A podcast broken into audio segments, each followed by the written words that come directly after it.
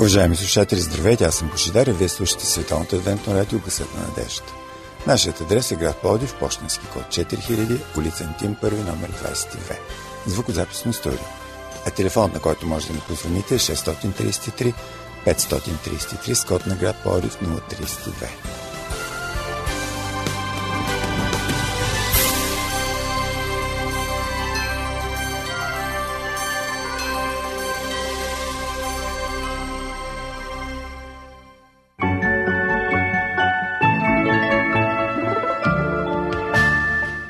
Вярваш е нещо велико. Да вярваш е нещо уникално. Да вярваш е нещо топло и сърдечно. Да вземаш уроци по вяра и да упражняваш своята вяра е смирено, благородно и необходимо. Уважаеми слушатели, започва нашето предаване упражнение по вяра. Ще имате възможност да чуете нещо, което би осмислило вашия живот, вашата ценностна система. Надявам се, че ще се почувствате духовно заредени.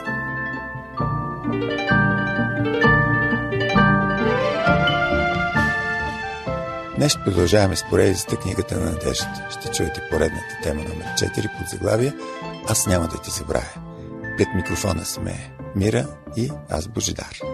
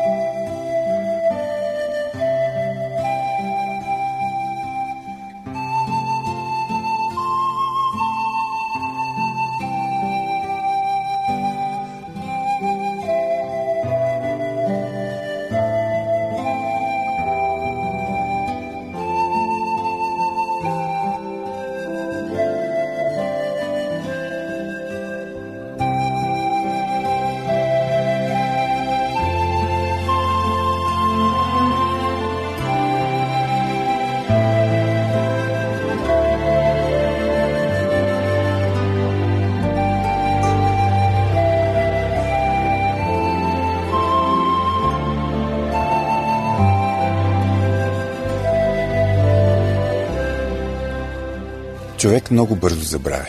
Забравя свои вещи, предмети, понякога обещания. За съжаление, човешката забравя включва и много по-стойностни неща. Човек, за съжаление, забравя понякога и принципи, верност, приятелства. Какво ли би се е получило, ако Бог използваше човешките стандарти и също забравяше? Дали светът би бил същия? Можехме ли тогава да му имаме пълно доверие, а сигурност, упование, надежда – Скъпи приятели, много обнадеждаващо звучи стих 15 от 49 глава на книгата на пророк Исаия. Може ли жена да забрави случещото си дете, да, да се не смили началото на отровата си? Обаче те, ако и да забравят, аз все пак няма да ти забравя. Нека заедно да прочитаем и Исаия 49 глава 16 стих. Ето на дланите си съм те врязал, твоите стени са винаги пред мене. Този стих по един категоричен начин казва, че Исус е закодирал цялата информация за нас на твърд носител. Не е възможно тя да изчезне, да се прехвърли на друго място или пък да й повлияе някакъв вирус. В това трябва да бъдем абсолютно сигурни. Връзката майка с учещо дете изразява по най-красноречив начин една истинска, неповторима любов в действие. Няма по-ярка картина на любовта. Но и това не е абсолютно правило, за съжаление. Има майки, които са на светлинни години далеч от такава любов. Тя, за съжаление, е непонятна, чужда за тях, защото те имат друга ценностна система. Медиите, за съжаление, понякога ни дават информация, която нормалният човек просто не може да приеме. Две годишно дете прибито до смърт. Малко момиченце е изоставено гладно в заключен апартамент. Момиче ражда в туалетна и изоставя детето си. На фона на това трябва да подчертаем, че Божията любов няма земен еквивалент. Тя е една небесна даденост. Не се влияе от обстоятелства. Не се влияе от поведение.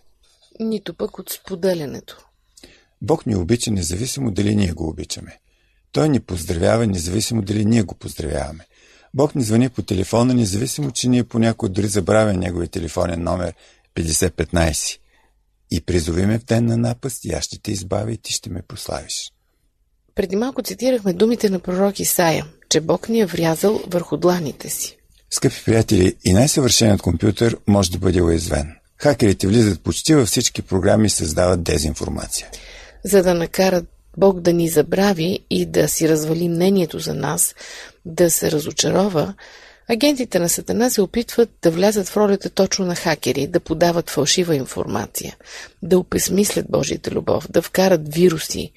Тяхната задача е една единствена – да замразят отношенията ни с Бог, да не можем да се гледаме, да има недомлъвки в погледите ни, да се настани недоверие.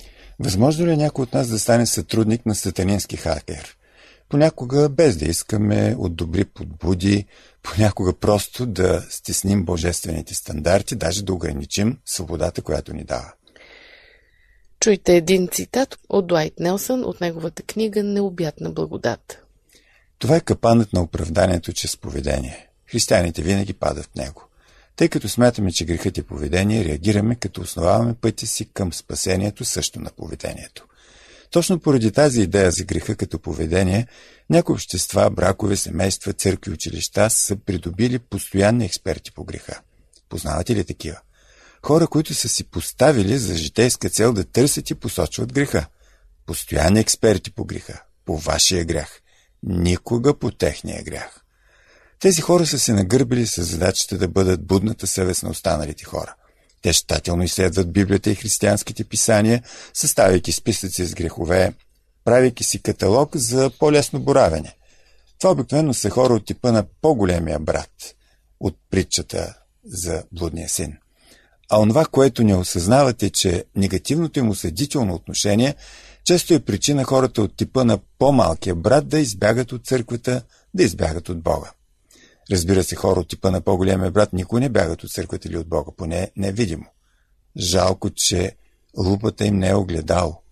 Исус описва такива хора в Евангелието на Матей 7 глава 3 стих и задава въпроса. Защо гледаш съчицата в окото на брата си, а не виждаш градата в твоето око? Защо толкова много християни не са толерантни помежду си? Претенции, претенции, претенции.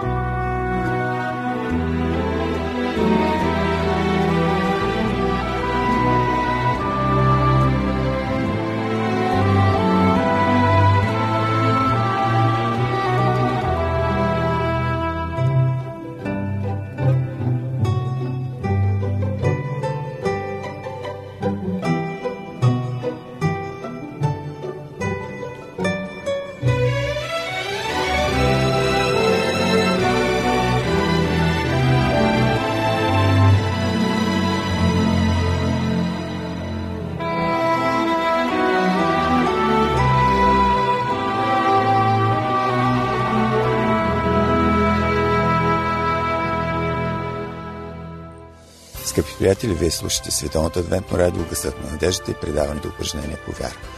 Припомням ви нашия телефон 633 533 с код на град Полив 032. Тези от вас, които желаят, могат да се свържат нас и чрез социалната мрежа Facebook. Търсете ни като Адвентно радио България, изписано на кирилица. Продължаваме с поредицата, книгата на надеждата и темата Аз няма да те забравя. Божията компютърна програма е уникална. Никой не може да я пробие. Какво обаче се случва преди 6000 години на нашата Земя? Бог допуска да се появи първият хакер. Нещо повече.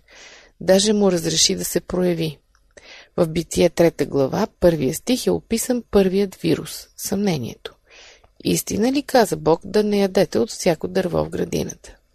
Забележете, Сатана търси логика, разбира се, своя си логика. Той не казва нещо от рода, наистина ли каза Бог да не убивате? А, да знаете колко е хубаво да се убивате и да се мразите. Но Сатана не се задоволява само с съмнението. Четем за първото убийство, извършено на планетата Земя, описано в книгата Бите, 4 глава, 5 до 8 стих. Чуйте. А на Кайна и на приноса му не погледна така. Затова Кайн се огорчи твърде много и лицето му се помрачи. И Господ рече на Кайна, защо си се разсърдил? И защо е помрачено лицето ти? Ако правиш добро, не ще ли бъде прието? Но ако не правиш добро, грехът лежи на вратата и към тебе се стреми. Но ти трябва да го владееш. А Кайн каза това на брата си Авела. И когато бяха на полето, Кайн стана против брата си Авела и го уби. Къде е логиката? Изобщо има ли логика в греха? Господ го наказва, но му дава шанс. Не го изличава от паметта си. По-надолу, в същата четвърта глава от Битие, четем. Ето гониш ме днес от лицето на тази земя, ще съм скрит от Твоето име, ще бъда беженец и скитник по земята. И така всеки, който ме намери, ще ме убие. Това са думи на Кайн. А Господ му каза, за това, който убие Кайн, немо ще се отмъсти седмократно. И Господ определи белег за Кайн, за да не го убива никой, който го намери. Какъв е смисълът да не забравяш един престъпник и да го врежеш на дланите си? А какво да кажем за братите на Йосиф? Те дали също заслужават Бог да ги вреже на дланите си? Ето как подло постъпват тези хора, когато виждат Йосиф да се приближава към тях.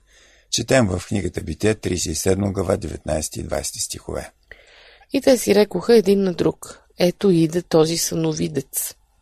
Елате сега да го убием и да го хвърлим в един от тези ровове, па ще кажем, люд звяр го е изял. И ще видим какво ще излезе от сънищата му. Тяхното затъване в духовното блато е от такава величина, че те не само са готови подло да излъжат баща си, но са готови и на убийство. Защо? С какво Йосиф заплашва техния живот? Унижава ли ги, подиграва ли им се, мрази ли ги? Не. Те просто му завиждат и злобеят. Да убиваш невинни хора. Това не са ли действия на терористи? В момента светът е ужасен. Масови разстрели, убийства на лица. В името на какво? Полудява ли този свят? Скъпи приятели, каква ли трябва да бъде участта на тези братя? Може би смъртна присъда или в най-добрия случай до животен затвор. Бог в никакъв случай не ги обезвинява, но неговите пътища не са като нашите пътища. Дали на тях дава шанс? Неговата воля се проявява чрез действията на Йосиф.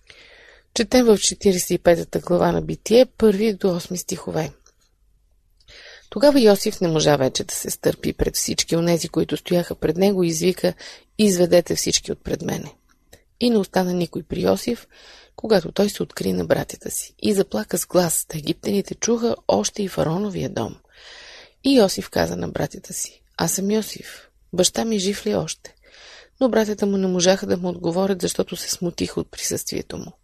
Тогава Йосиф рече на братята си, елате по-близо до мен, моля ви. И те се приближиха и рече, аз съм брат ви, Йосиф, когато вие продадохте в Египет. Сега не скърбете, нито се окайвайте, че ме продадохте тук, понеже Бог ме изпрати пред вас, за да опази живота. Защото вече две години гладът върлува в страната, а остават още пет, в които не ще има ни уране, ни жетва. Бог ме изпрати пред вас, за да съхраня от вас остатъка на земята и да опазя живота ви чрез голямо избавление. И тъй, не ме изпратихте вие тук, но Бог, който ме и направи отец на фараона, господар на целия му дом и управител на цялата египетска земя. А сега, уважаеми слушатели, след като чухме този пример, нека да разгледаме още два. Да се върнем много години назад в историята на мрачното царство на царица Езавел. Какво направи тя? Заплаши пророк Илия със смърт. Този Божий мъж, предполагаме, че не беше забравил Божите обещания. Знаеше много добре, че този Бог можеше да го защити, но се оплаши човешкият елемент се появи. Недоверието се показа на хоризонта. Отчаянието на депресията го заплени. Божието Слово не докладва. А като видя това, Илия стана и отиде за живота си, като дойде във Вирсавея Юдово, остави слугата си там, а сам той отиде на еднодневен път в пустинята и дойде та седна под една смрика и поиска за себе си да умре, казвайки Доволно е сега, Господи, вземи душата ми, защото не съм по-добър от бащите си. Трета книга на царете, 19 глава, 3 и 4 стихове. Трябваше ли Бог да послуша такава молба? Не, защото той имаше свой начин да оцени същите обстоятелства. Друг план, градивен план, позитивен. Четем малко по-надолу следващите стихове. После ето ангел се допря до него и му рече стани и яш. Бог в своята промисъл праща небесен представител да му донесе храна и вода, за да може Илия да подкрепи тялото си. Но събитията не свършват до тук. Илия има нужда не само от храна. има нужда от Божията отеха, че не е забравен. В седмия стих четем Стани яш, защото пътят е много дълъг пред тебе. Освен уверението, че Бог има план с него, или беше насърчени от още един факт. В трета книга на царете 19 глава 18 стих четем. Оставил съм си обаче в Израиля 7000 души, всички уния, които не са преклонили кояно пред вала и всички, чието уста не са го целунали. Различни са пътищата на Бога, когато иска да насърчи някой обезсърчен. В някои случаи се намесва директно, в някои изпраща ангели, при друг случай използва човешки същества. Каквито да са пътищата му обаче, едно е общото, крайният резултат. Бог утешава, въздига, повдига нашето самочувствие и ни кара да се чувстваме хора с достоинство, с качества, с възможности. Какъв контраст! Каква разлика между позицията на Езавел и позицията на Бог? Езавел е готова да убива, да мачка, да унижава. Тя не изслушва, не иска да чува никакви оправдания и извинения. А Бог? Библията отговаря на този въпрос. В Исаия 1.18 четем Дойдете сега да да разискваме, казва Господ. Правилно ли чуваме? Господ, нашия Творец, иска да разисква с нас. Обикновено при разискването се обменя информация. Бог желая да чуе нещо от нас, да получи информация от нас. Иска да чуе за нашите притеснения, болки, желания, радости. Готов е винаги да ни показва, че не ни е забравил. Готов е да ни поднесе питка, печена на жарава или стомна с вода. Как завършват нещата за пророк Илия? Четем в 8 стих. И той стана, та яде и пи, и със силата от това ястие пътува 40 дни и 40 нощи до Божията планина.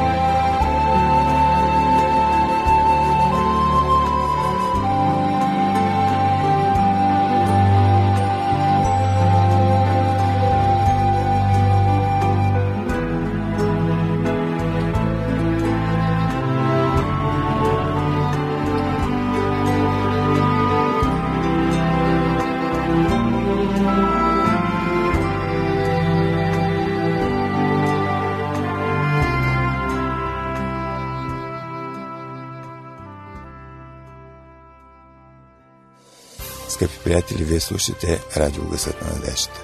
Може да ни слушате в интернет awr.org един е сайт, а другия awr.sdabg.org Може да ни пишете на нашия имейл адрес awr.bg.abv.bg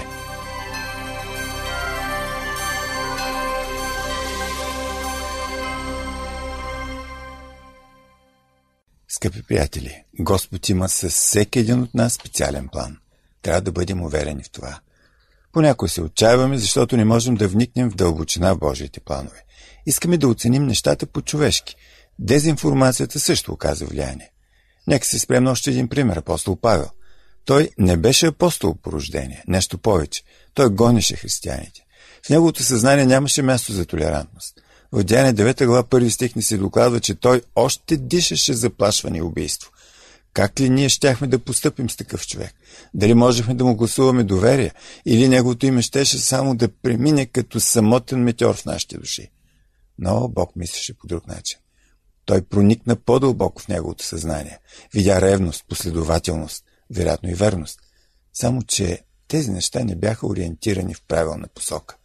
Трябваше ценностната система на този бъдещ апостол да бъде преориентирана. Господ не само, че нямаше намерение да го забрави, но го нарече и съд избран. в диалога, който водеше с Бога, Анани се опитваше едва ли не да накара Бог да преосмисли своето решение.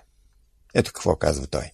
Господи, чул съм от мнозина се този човек колко зло е сторил на твоите свети в Иерусалим и тук има власт от главните свещеници да вържа всички, които призовават твоето име. Това е цитат от книгата Деяния на апостолите, 9 глава, 13 и 14 стих. Забележителен случай е Божият отговор. Иди, защото той ми е съд избран да разгласява моето име пред народите и царе и пред израелтяните. Какво ли означава понятието съд избран? Съд избран е човек, който постоянно осъзнава, че служи на Божията кауза. Никога не се съмнява в Божията воля. Никога не отспорва Божията сила. Никога не смесва човешките стандарти с божествените. Никога не смята, че човешкият ред е по-добър от Божия. Никога не застава срещу църковната организация, изградена на базата на Библията. Никога не унижава човешкото достоинство. Никога не съди подбуди и не коментира слухове.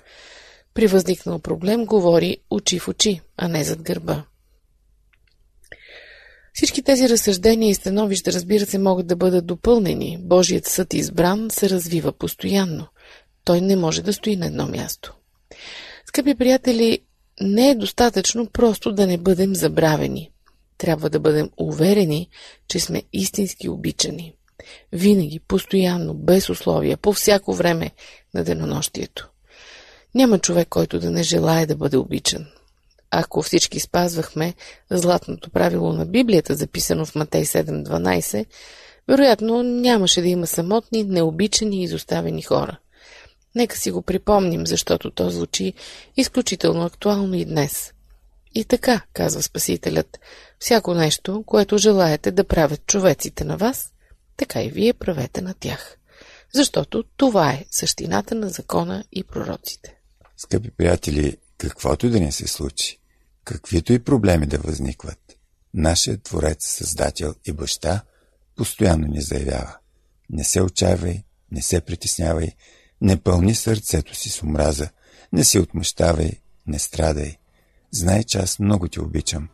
Обичам те искрено, нелицемерно, с цяло сърце. До край.